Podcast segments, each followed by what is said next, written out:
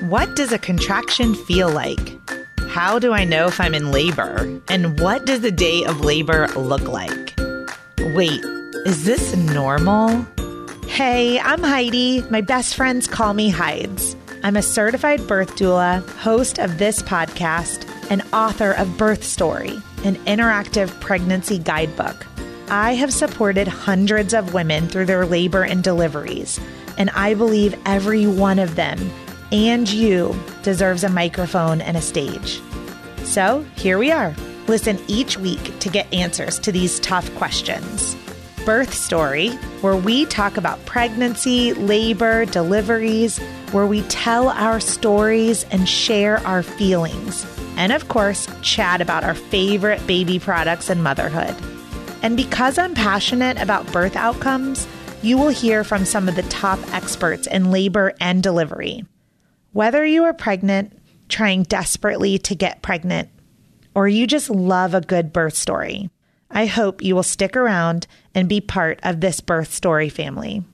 You guys, my book is out. I mean, it is out in the world. I cannot believe it. I have been writing it for several years and it's just mind blowing. Birth Story, Pregnancy Guidebook and Journal is a one of a kind discovery into your pregnancy that provides you education through storytelling. So, what's it really about? In the 16 years that I have served women with every personality type, I noticed there was a huge disconnect between what my clients were craving for childbirth education in a book and the books that were actually available on the market. There seemed to be unlimited resources if you are looking for an unmedicated birth or a natural birth or a home birth. But there just weren't a lot of resources for my clients who were part of the 92% of women birthing in a hospital and very much open to medical interventions like an epidural, nitrous oxide, and opioid medications. So I wrote that book to fill the gap for you. Week by week throughout your pregnancy, you will engage with material meant to educate and empower you as you plan for your own birth story hospital, medicated, unmedicated, or something in between. You are welcomed each week with a postcard from the womb, which is an adorable note from your baby about their miraculous development, as well as the amazing changes occurring within you. Then you are invited to use an uplifting birth affirmation and to respond to an introspective journaling prompt to document your feelings, curiosities, and wonders every single week.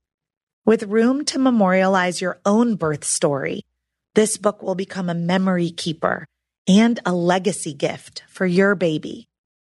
You are encouraged to read one of my favorite birth stories each week, filled with childbirth education, tidbits, and explanations of important medical terms and procedures.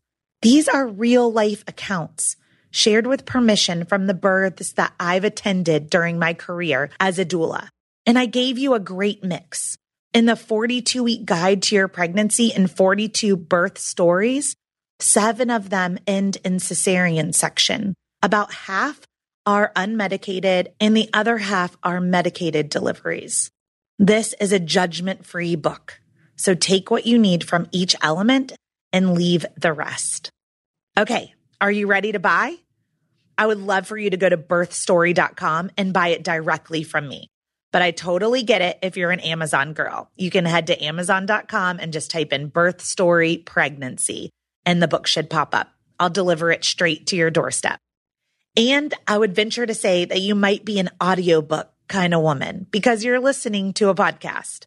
So if you would prefer to listen to this book, then I have recorded it and it is available for download at audible.com or on your Audible app. Thank you for being part of the birth story community. I am so excited for you to have this book in your hand once you've purchased it and it has arrived. I hope that you will give me your thoughts and feedback. And don't forget to take a selfie with your book and post it on Instagram and tag at Birth Story Podcast. Episode 25. All right. If you did not listen to episode 24, this is a two part series. So I need you to like push pause or stop, go back to the podcast app and click on episode 24. Episodes 24 and 25 are all about meeting Jasmine. if you just listened to 24, then you know you're getting ready to hear Jasmine's surrogacy story and then her postpartum period where she was diagnosed with leukemia. This particular episode is all about honoring surrogacy, what the process is like, how joyous and how difficult it can be for the carrying provider and then what it's like to get a diagnosis that you were never expecting right after you had been completely selfless with your own body, and now needing a donor of your own. Thanks for listening to this episode, and I hope that you'll spread the word about it. Well, that is going to lead us, Jasmine, into birth number three for you. Yeah. and I just, oh, I have so many questions about surrogacy and being a surrogate. Yeah. But I, oh, I just don't even know where to start because I just, first of all, I just think you are superhuman. You sound like the complete opposite of the type of pregnant person that I was. and so I really like I you know it's a mixed bag. I love hearing people that just like basked in pregnancy. I mm-hmm. was not one of those women. so I was just not the glowing beautiful, gentle, pregnant person. I would definitely have never volunteered to be a surrogate because at the end of my births, I was thinking, get a vasectomy as quickly as possible. but you were, you know, younger, your body healed mm-hmm. beautifully, you had great pregnancies and labor and delivery, and then you immersed yourself into the birth world. Yeah. So walk me through you have two beautiful daughters and you're married and what the journey looked like and and how you became a surrogate. Like how did that happen? Yeah well for me i did have such great pregnancies and i loved being pregnant and i know that's not the norm.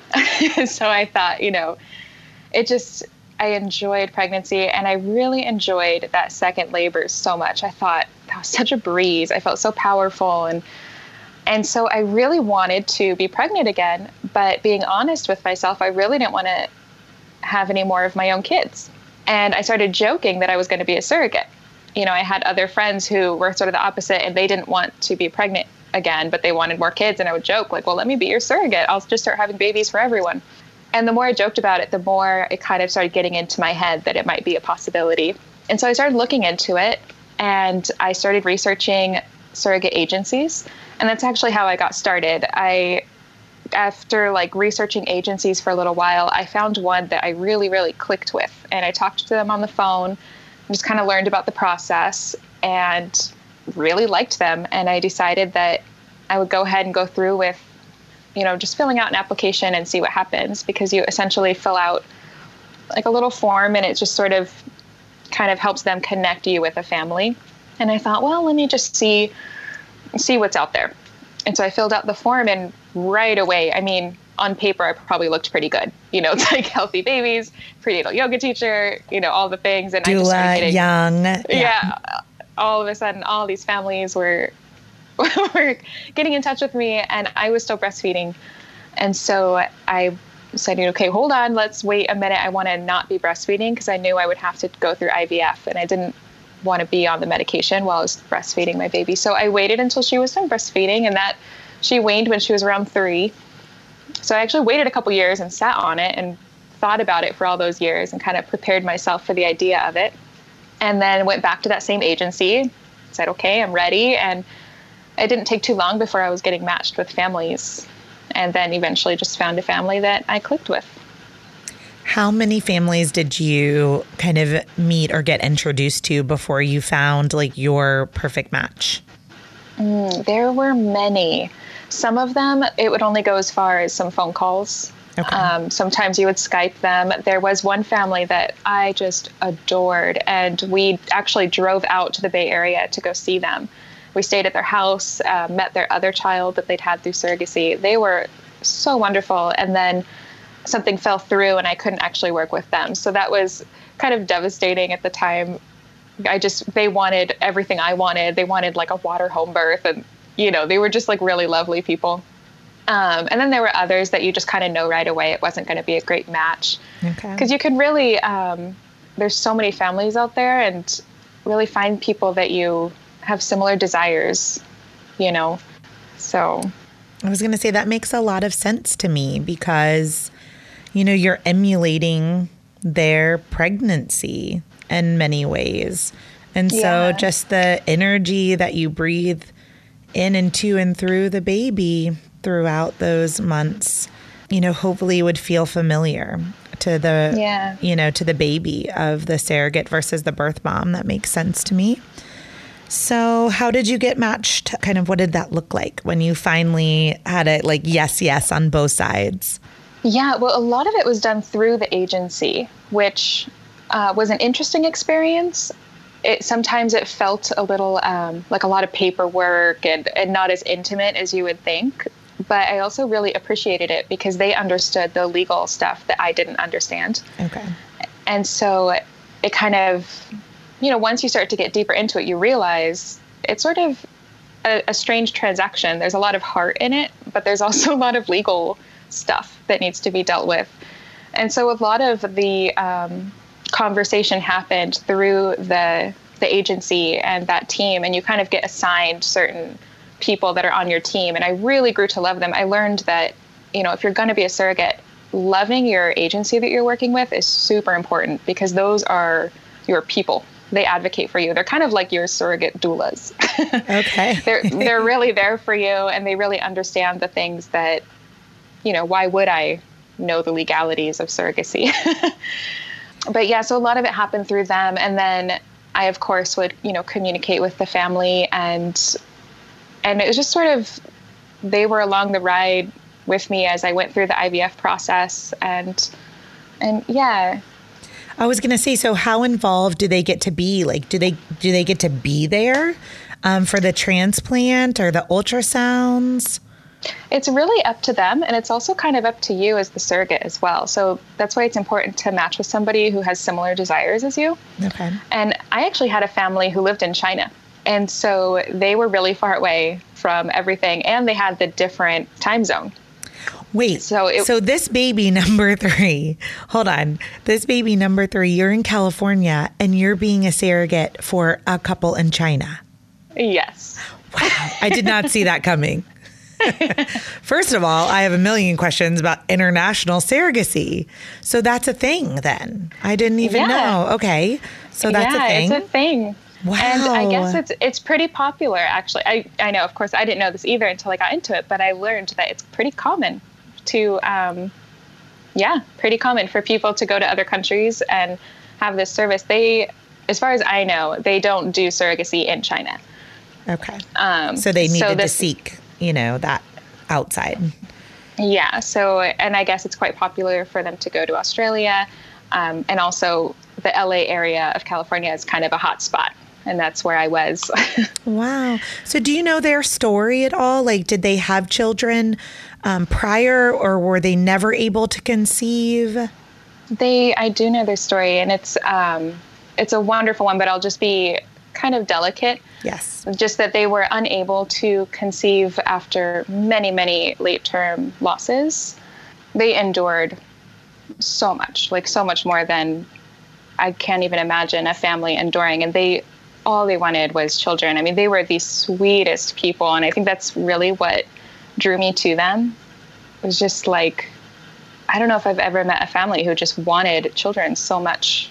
The whole family, everybody, you know, grandma was involved, aunts and uncles were involved. It was a whole family affair to bring to bring this little baby into the world. And something that I loved is that what we were able to do was this was actually biologically their child, which is not that common, but they were able to create an embryo with you know both her and him and had a had an embryo. So it was really cool that they didn't need a donor, you know, an egg or a sperm donor. It was Yeah. It was 100% their baby and I just for some reason really thought that was pretty neat. Oh, I think this is so beautiful, Jasmine. Uh, and the fact, like, the more I hear you talk, and I mean, I know everyone that's going to be listening to this podcast is just going to be like, who is this goddess of an angel, you know, that would do this? I mean, you are incredible that you that you see their pain and then you provide an answer in life. I mean, oh, I just want to hug you if I was anywhere near Oregon or wherever. Right, that's where you're living now. yes, yeah. yeah. Oh, so big virtual hugs right now. Tell us about the process when you are a surrogate. You know, we kind of breeze through a little bit of it, but like what types of medications, how does the process begin, like chemically Yeah, with your body? It was um, a lot of medication that you know, I tend to lean toward more natural things. So that was actually pretty hard for me. I sort of underestimated how powerful some of those medications are and how wacky you feel when you're on them. Um, but it was really similar to anyone else who's ever been through IVF. Uh, just you had to do, you know, the shots in the butt. I had to take uh, different pills. I think uh, progesterone and oh, I can't even remember. There were so many. It was handfuls of pills, and then I never was able to give myself the shot. My husband would have to do the shot for me every day. I kept telling him, "Okay, tomorrow I'm going to do it," and then I would chicken out. yeah, and it just I think it also depends on the doctor. I remember them telling me different doctors will do it different ways. So we had a really good doctor in LA, and they had me sort of hopped up on all these meds, getting me really nice and fertile. Um, kind of thickening the lining of my uterus and sort of tricking my body into thinking that it was pregnant. And so I felt very pregnant and I wasn't. I was sick in the morning and moody and I started to get a little bloated and I, I really did feel quite pregnant. And then they would take the embryo, which had been, you know, it's already created and it was frozen. And they would take the frozen embryo and insert it into my uterine wall and hope that it sticks. And we had one where it didn't and if and that was that was really hard. I didn't expect it to be hard because I knew that that was definitely a possibility. But this particular family, they didn't have a lot of embryos, and so they were only injecting one at a time. And I also didn't want to be pregnant with twins, so that was my choice to not inject me with more than one. You know, the first one didn't take, and that was really sad. I kind of felt like I'd let them down, and and of course they were so sweet. They were like, no, you know, this is just a part of it. And the second one did take. So a couple months later, it took, and I was pregnant. And then I had to stay on the medication for quite a while because everything's still a little rocky and uncertain. And, um, you know, they just had to kind of keep it going for a little bit. And after that first trimester was over, I was able to just have a normal pregnancy. Did you feel now every pregnancy is different? Did Mm-hmm. you feel different like with morning sickness or nausea, you know, with their Yes. embryo compared to your daughter's? A hundred percent. And I don't know if it was the medication or just a different. I don't, but I did. I really did. I was Well, I was going to ask, is it, a, are you allowed to tell me, is it a boy or a girl? I was like, sometimes It that makes another girl. Yeah. Okay. So she was another girl, and and I was sick as a dog. I was so tired. I kept wondering too. I was like, is it because I'm older now? Is it like what is this? I was, oh my gosh, I couldn't do food. Like if if somebody was cooking in the house, I had to leave. I was just, it was really terrible. And I had been a little bit sick with my with my girls, but this was next level. And I, thankfully, after the, I thought it was going to last the whole pregnancy. I was totally miserable. I'm like, what did I do? I did this to myself. Um, but after that first trimester, I was much better and sailed through the rest of the pregnancy, same as I did with my other two. I even taught my yoga classes all the way up until giving birth. So incredible. I would like to give you a high five for that. I did zero working out during my pregnancies. So that is that's pretty much my workout was just teaching. yes, I'm like that is amazing. Okay, I want to rewind though because we've gone so fast that I'm like, wait, wait, I've got so many questions. Once they do the transfer, and it, this Mm-hmm. is considered an IVF surrogate transfer, Yeah. how many days until you find out you're pregnant? Well, some surrogates will start testing right away. They'll Okay. they'll they'll buy the test. I didn't want to do that. I wanted to wait because I thought it'd be too disappointing if it didn't. So I think they called me. Trying to, it's very soon. I'm trying to remember if it was a week or two weeks later. But you go in for a blood test, Okay. And Did the you embryo know? is already about a week old. Okay. At implantation. Yeah. Okay. So did you did you know? Like, were you like, I'm, or were the medicines making you confused about that feeling? I, I was very confused because the first time when it didn't take, I thought for sure that I was because I felt so pregnant. So the second time, I kind of didn't really trust it. I thought, well, I feel pregnant, but we'll see. Okay. And if the embryo is already, I'm sorry that I don't know the answer to any of these questions, but this is fascinating to me. So if the embryo is already like a week old, and then, so how do they establish your due date? Like, do they do 266 days minus seven? That was confusing to me too. Um, still, I don't really know. Okay. I I just kind of went along with the things that they. I was just sure, you know, whatever the things that they were telling me. I I thought that was pretty miraculous and crazy that we were even able. Like the science of it all was just really crazy when you're immersed in it and having it all happen to you. So yeah, I just I just kind of went with whatever, the, the, whatever, whatever the due date was. Okay, Yeah. maybe I'll research that and put that in the show notes because I'm just uh, so curious about it. Okay, so you find out you're pregnant, and then is it? Did this particular family? Did they fly? I mean, I'm assuming you didn't fly to China. Yeah, no. So they came to California to visit, Yeah. and did they do that just a few times, or did they come here to to? Did they come and live for a while in California? They came a few times during the pregnancy, and then um, they came toward closer to my due date to stay for a little while. And it does take some time to get together the baby's birth certificate. There's a lot of stuff that they had to deal with with social security cards and all that, Okay. um, because it's it's a Chinese citizen born in America. So Yeah. I'm sure that that's a legal nightmare for whoever's dealing with that. so they do spend some time here, and they had a little house rented where they stayed for a couple months before they went back to China altogether. Whew. So Jasmine, I um I'm really curious about the financial aspect of this. I cannot even imagine the investment of the um, family that you were the surrogate for. Maybe you know. Yeah. I was wondering if you knew on either side, like what a typical surrogate gets paid to be a surrogate. I'm assuming there's financial compensation for taking over your body for nine to 10 months. Yeah, yeah, there is. And then if there's an agency involved, so I'm assuming in all these legal things. So I was curious if you knew just kind of roughly what this might cost the family, and then roughly what one may get paid who is a surrogate. Yeah, well, I do know that it changes from agency to agency.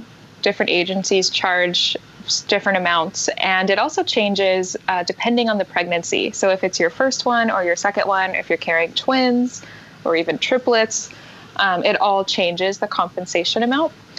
And I don't know how much the family paid. I'm sure that it was an investment. Um, they paid for my insurance, they covered you know all kinds of things for me they even were kind enough to buy me maternity clothes so it was it was really nice and they kind of spoiled me um, and they also i got paid $30000 for the whole pregnancy and it was broken up into payments per month throughout the 10 months so it was kind of like i was getting paid monthly um, as if it were my job and I, I treated it as my job you know and, and took it really seriously That but yeah, and sense. that's and that's in California. I think it also changes state to state as well. if the pregnancy would have terminated, as an example, would Mm-hmm. you have been paid the full amount, or would you still have just been paid uh, up until the month that you were pregnant? I believe it's just up until the month you're pregnant. And I'm trying to remember. You actually before you even go through IVF and start medication, you spend a couple months just drawing up contracts and deciding all of these things. Okay. And there's just sort of a standard contract. And then you go back and forth saying yes i'll do this. No i won't do that. And and you're allowed to you know as the surrogate kind of you have your say in some of the things too. And like you have certain rights that you're allowed to you know stand up for yourself in some ways. And then of course the family has their desires. But yeah so you kind of get to decide and, and you get to name your price too. And i know some people got paid less to be a surrogate. Some people even ask for more That is- Yeah. I'm glad that you said that because I'll be honest. I'm gonna laugh. So I'm sorry, but as you were talking now, and I had a number in my head that I was guessing. I was like, oh, okay, if I was gonna be a surrogate. It, I would, I think it would be like around. I would be paid around sixty to seventy-five thousand dollars, and so I was way, way off in that department.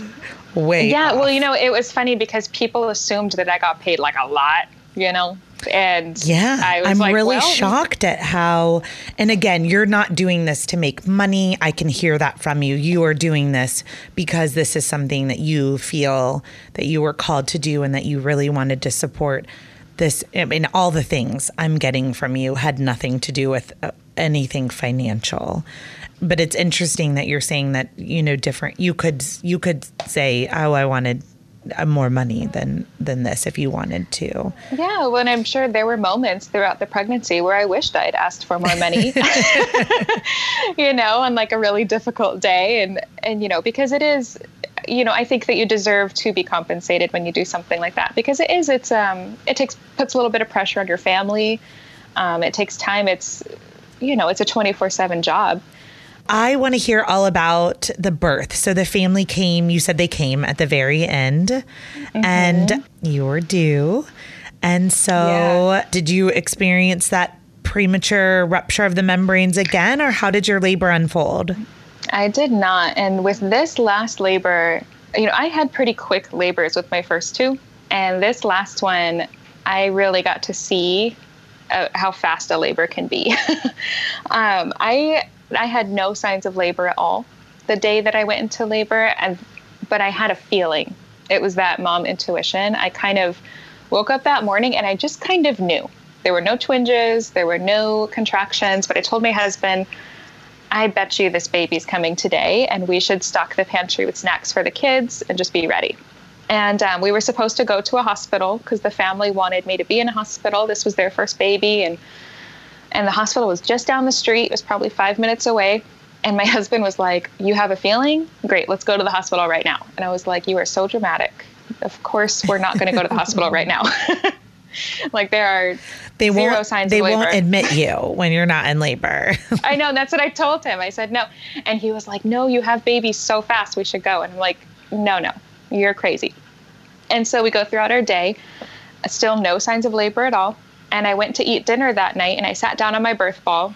It was kind of pushed up against the table. I sat down, and all of a sudden, just this huge surge through my belly, and I almost had to kind of stand up and catch my breath. And I just thought, like, whoa, like that that came out of nowhere. And I said, hey, I think I just had a, a pretty intense contraction.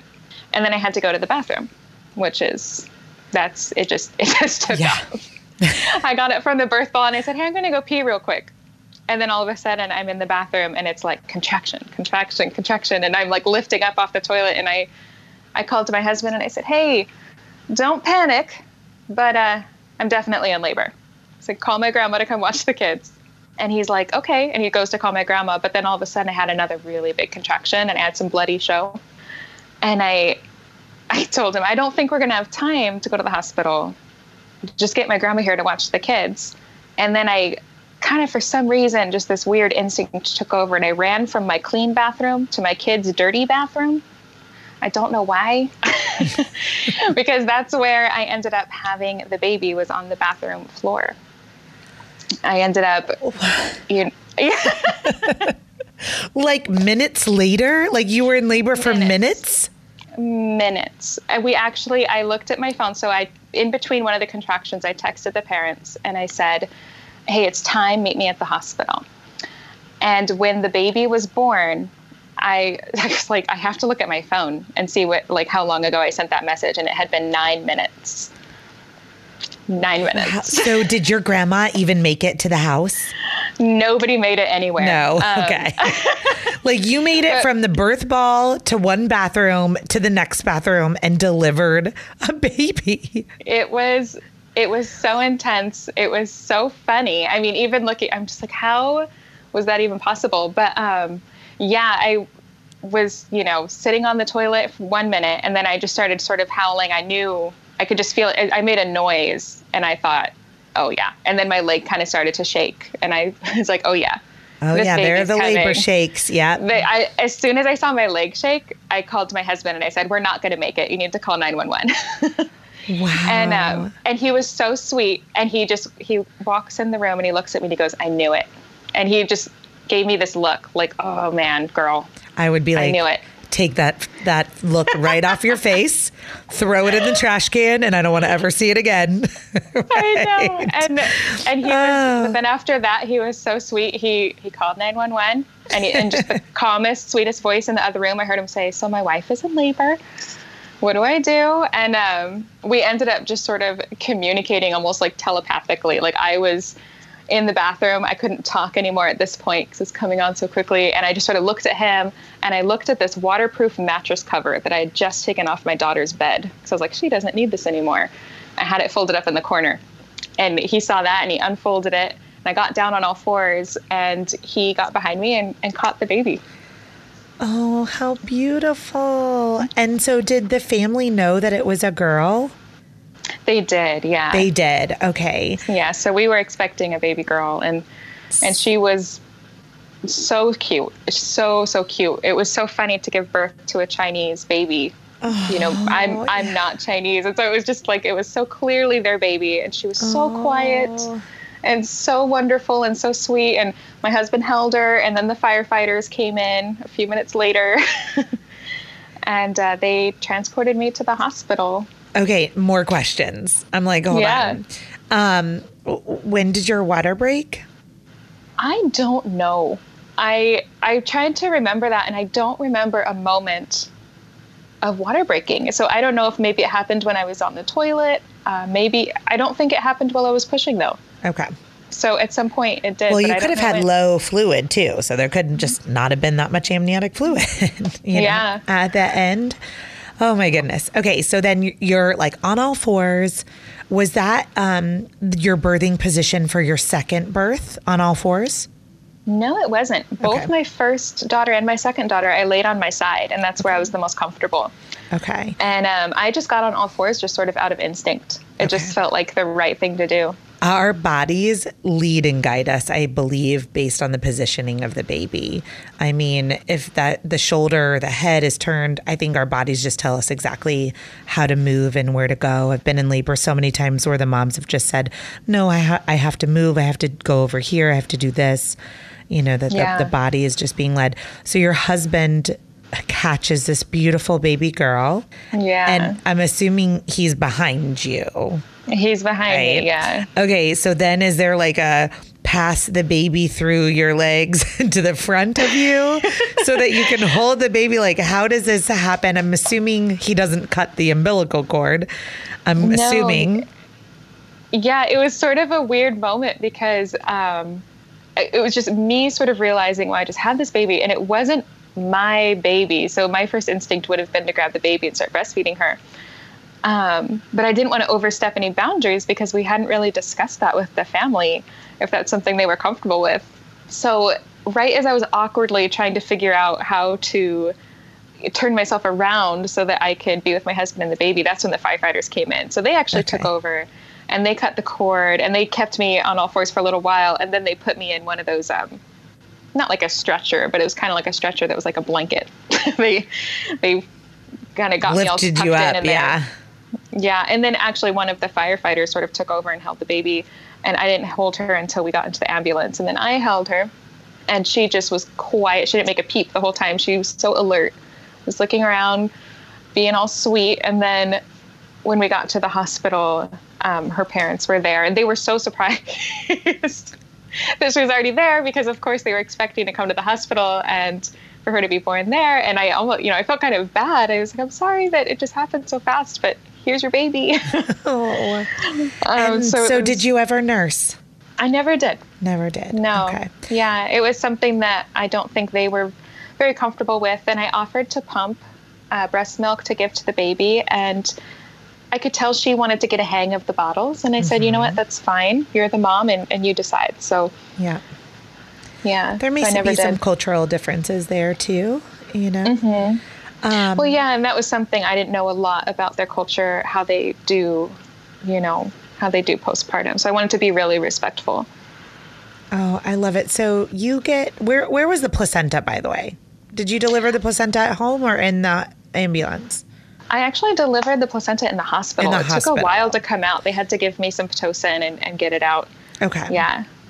So it wasn't retained or anything. It just took a long time. No, it just it just was taking a while, like long enough where they were starting to get a little bit uncomfortable, and especially because we came in with this like accidental home birth, they were kind of tisk tisking us, you know. Oh, right. Like as if you had control of it. I know, like I did it on purpose or something.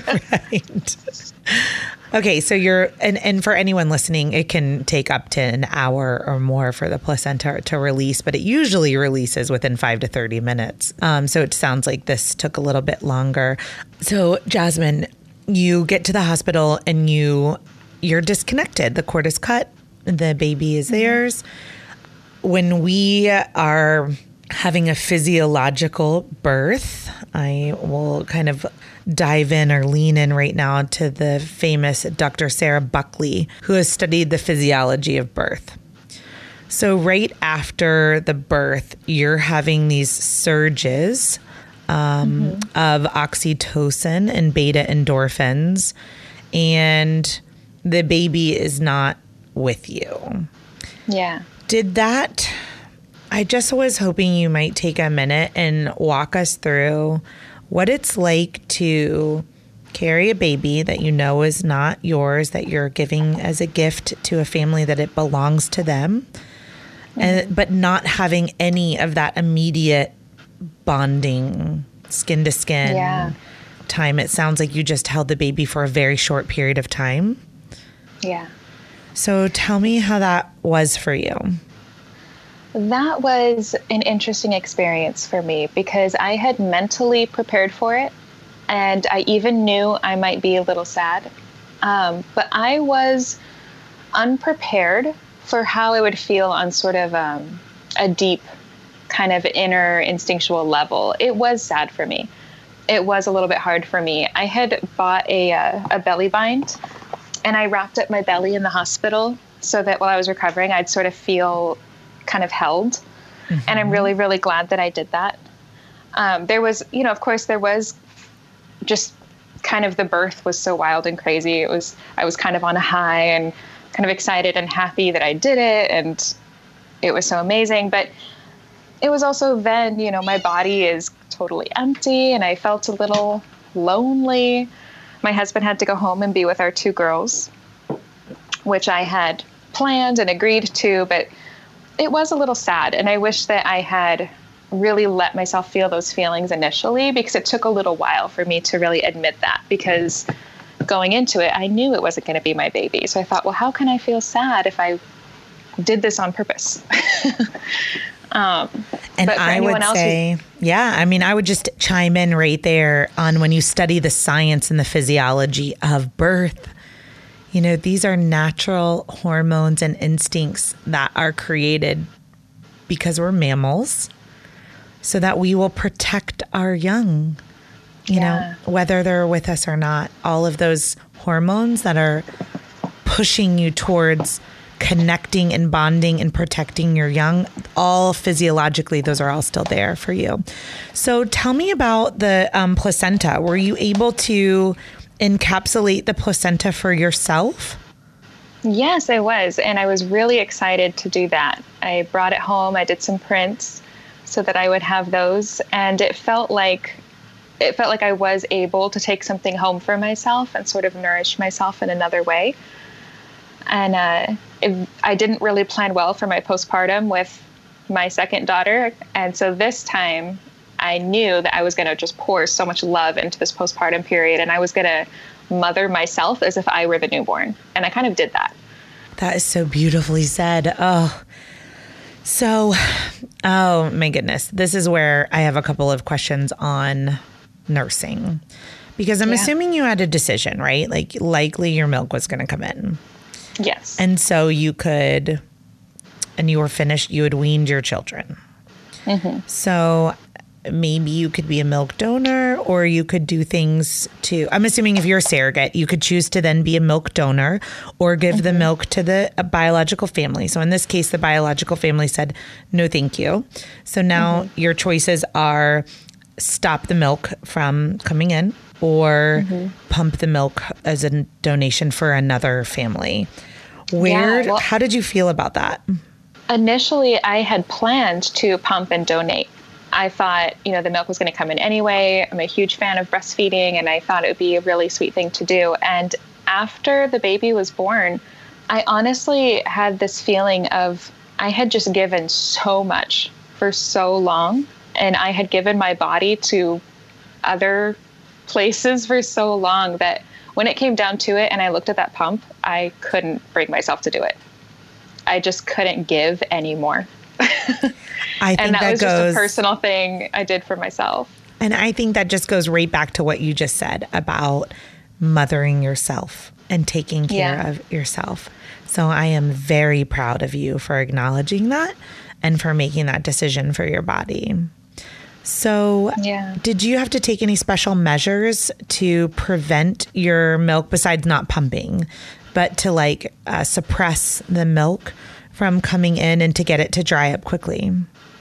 Um, I tried taking herbs just like as a tea, but my milk came in really quickly and a lot. It was incredibly painful, actually. um, I became very quickly engorged with milk, um, kind of like surprisingly fast. It was just a couple days after the baby was born. I was already just so full. My breasts hurt so badly. And yeah, I just continued to drink herbs and teas and just sort of wait for it to kind of go away. And it did eventually. Okay. Um, sometimes, for a little bit of relief, I would just kind of get some milk out in the shower, but I would try so hard not to too much because I didn't want to stimulate more milk coming in. Did you do anything like when I had a lot of milk on my second and I just remember being I was I, I love that you nursed until 3 and I could just hold all the moms that nurse throughout. But from my second I was touched out at about a year old. and so mm-hmm. But I had so much milk. I mean, he was nowhere near weaning and my milk was not going anywhere. And so I I bought cabbage leaves. I mean, like my husband would have to go and buy all the cabbage in the grocery store eh, because you would put it over your breasts and then it would wilt the cabbage so quickly and become warm. And then yeah, I did do a little bit of that. Okay. Yeah. And then on the really hard days. yes, on the really hard days. And then I know peppermint oil um, or eucalyptus is another thing that can help dry up your milk. Um, some mm-hmm. women will take Sudafed, um, you know, a medication that dries secretions is pretty yeah. effective. I'm just trying to think of right now if anyone's listening and they're either done nursing or they're not interested in nursing for whatever reason. I know there are many women, um, especially victims of sexual assault, that have a very difficult time crossing the bridge to nursing, and we have to honor that and help them you know, I believe that we need to honor that and help them so that they don't have to do something for their body that they're not interested in doing or that doesn't feel safe for them. The tea that I drink, I'm trying to remember what it was called. I didn't do a lot of research because I thought that I was going to pump. So I didn't have a lot on hand for that. But the tea had a very, like, just obvious name. It was something like no more milk tea. So I think that it worked pretty well. And as quickly as your milk came in within a couple of days, how long would you say it took before you felt like you were dry? Probably in about a week. Okay. Oh, that's about much faster than I would have um, expected. Now, tell me about the postpartum process because your body goes through all of the same things. So, yeah. over those couple of months, were you able to get sleep and rest, or was your body waking you up? Like, kind of walk me through what postpartum looks like. Sun up to sundown, just nurtured myself. I cooked myself meals from the book uh, the first 40 days. And I love that cookbook. It's so beautiful. And um, I gave it to my husband, and he actually cooked a lot of meals for me from the cookbook. And and I just I got all my favorite books to read and I got books from the library and I started little crafting projects and I drank lots of teas and ate a lot of nourishing foods and I slept so well. I did the Bengkung belly binding on myself and I would give myself a massage like a full warm oil massage, get into the bath and then get out and put the belly bind on and then go to sleep. Now, where were your daughters? Was your husband just really doing a good job taking care of your older daughters? Yes, so that he, could... he is very good at that. He's very, very good at that. Um, so you had yeah. protected space that was just for you. Yeah. Yeah, and we we actually homeschool our kids too. So he took on the homeschooling and he enjoyed it. You know, it sounds like it was a lot for him, but at the time he was working a lot and he really enjoyed being able to take care of me and he enjoyed the one-on-one time with the girls. So it was really really sweet because he had sort of been missing out on some of that. So he had, you know, homeschooling lessons planned and did all kinds of fun things with them and so it was really kind of nice for all of us. In your planning, how long was your postpartum care plan for? Uh, I had planned for about two months. Okay. Uh, but I only had those three weeks with my husband. So I mm-hmm. really, really planned those three weeks. Like I knew those would be the real juicy good days. Yeah. and then I, you know, took time off from teaching because I had taught my yoga classes all the way up to the point, and I was even taking birth clients like pretty much into my ninth month of pregnancy. and so I took time off and, uh, yeah, tried to give myself some space. Okay. For sure. And I, I told myself, even if I feel good, I'm still going to rest because I kind of learned my lesson after my second daughter's birth. Everyone, I hope, is listening and learning right now. Just listen and learn about Jasmine, the number one self care mom in the country. this is amazing. We're kind of getting a little close to our the end of our time together. And it makes me sad because I've enjoyed every just minute of talking to you.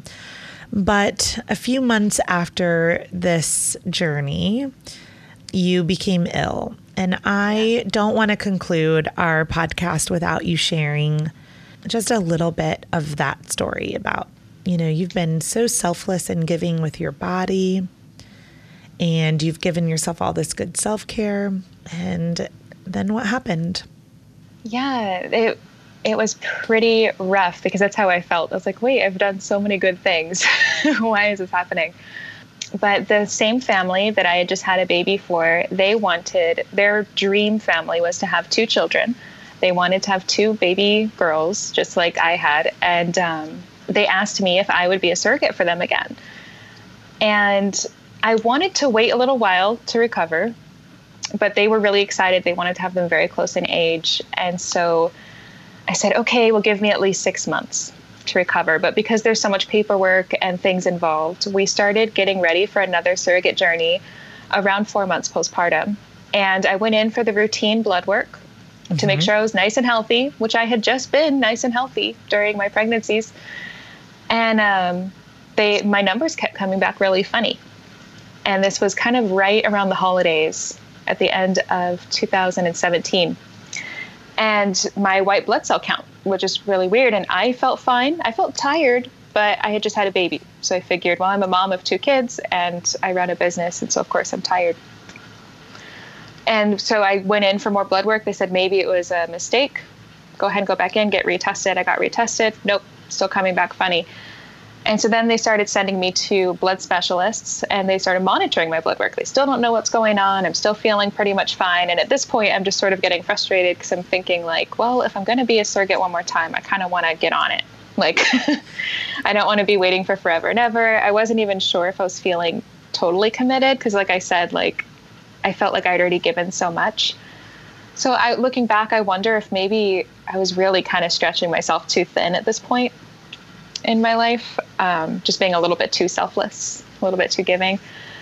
And finally, somebody said, like, at first they were telling me, no, you're completely fine. You can go, you can move on with your life. Like, we don't know what's wrong with you, but it's probably just some sort of weird, you know, thing that, that doesn't mean anything. And the IVF doctor said, no, I'm not going to work with you until somebody does a biopsy. So it was actually him and the surrogate pregnancy that probably saved my life because I would have never gone to a doctor otherwise. I just didn't have a reason to. And they did a bone marrow biopsy and called me the day after Easter. And the doctor, you know, I picked up the phone and she said, Jasmine, are your kids around? And I said, Yeah. She said, I want you to go into the other room. And I just thought, I just want to hang up the phone now. I don't want to know what you have to say. and so I went to the other room and she said, Are you sitting down? I said, Yes. And she said, Okay, you have something called acute myeloid leukemia. It's a really fast acting leukemia. I want you to pack your bag. You're going into the hospital today. And that's what we did. I kind of was in shock. And I told my husband, Take the kids to my mom's house. I'm really sick.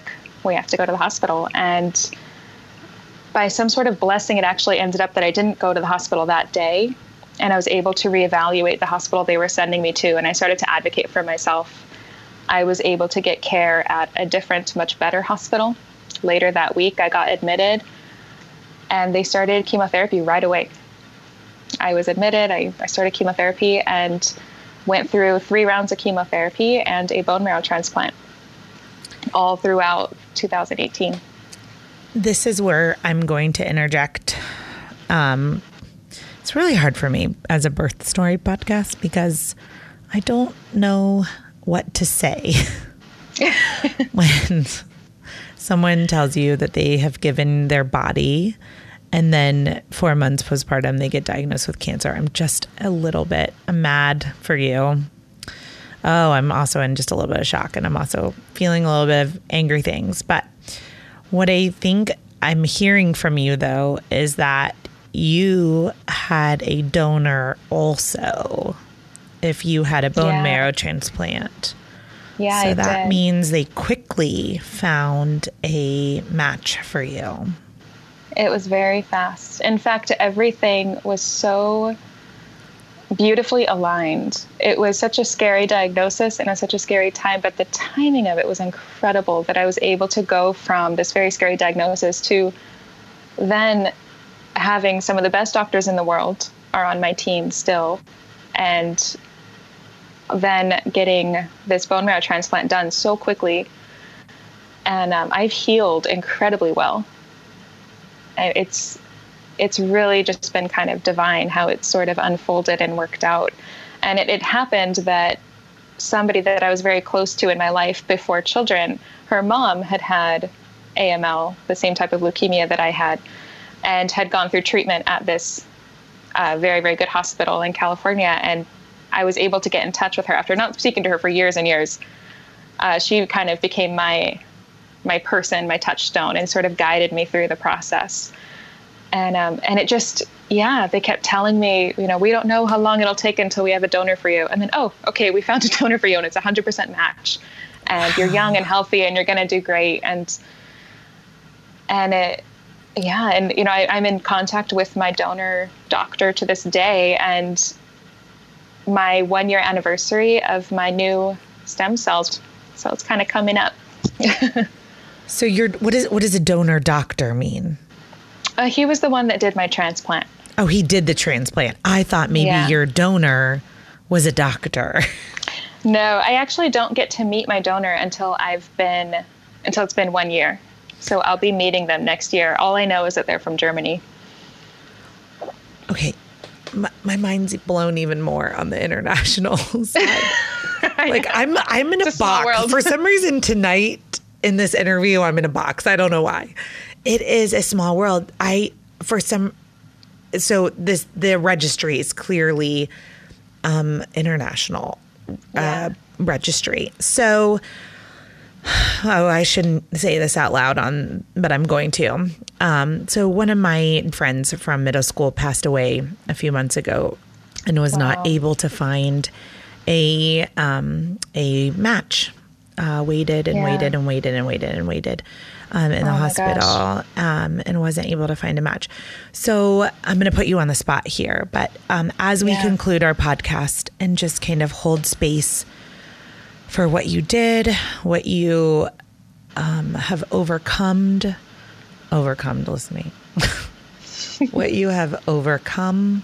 What could, if someone's listening today, you know, they've tuned in to hear about the Birth Story podcast, and instead we are going to get a whole bunch of um, donors out there.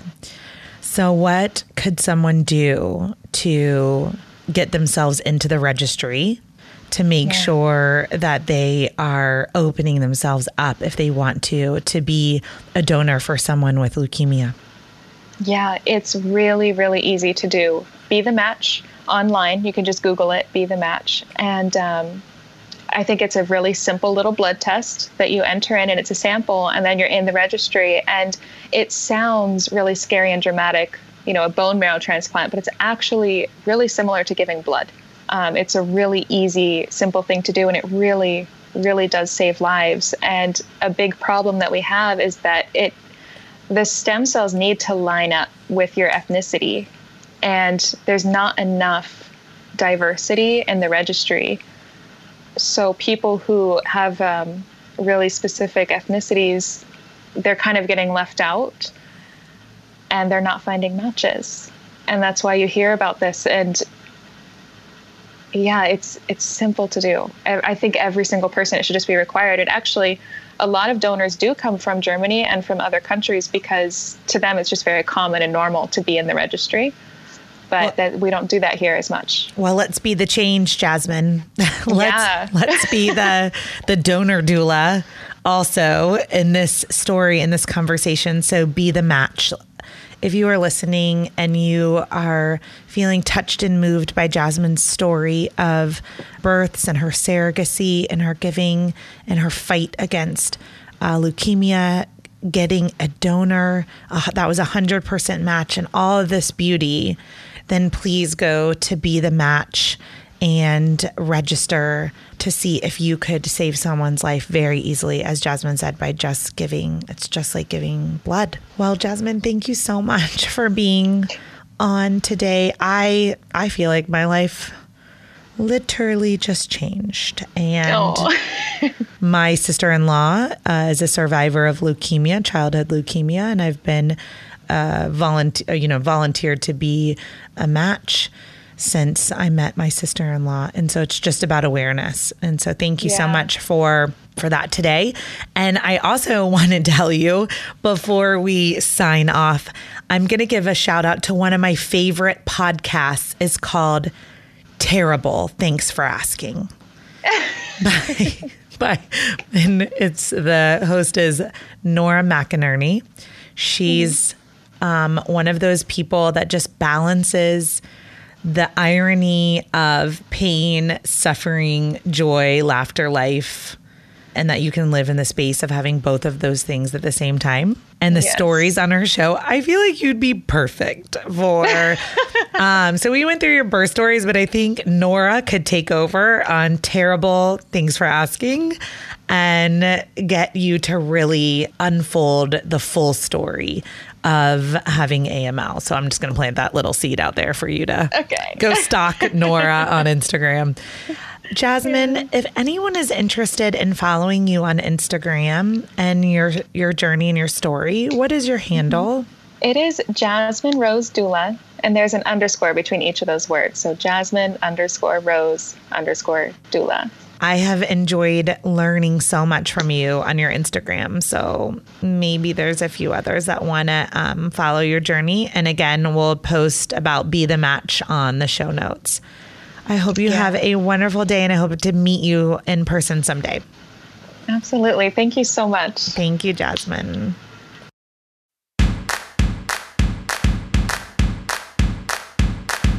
Thank you for listening to Birth Story.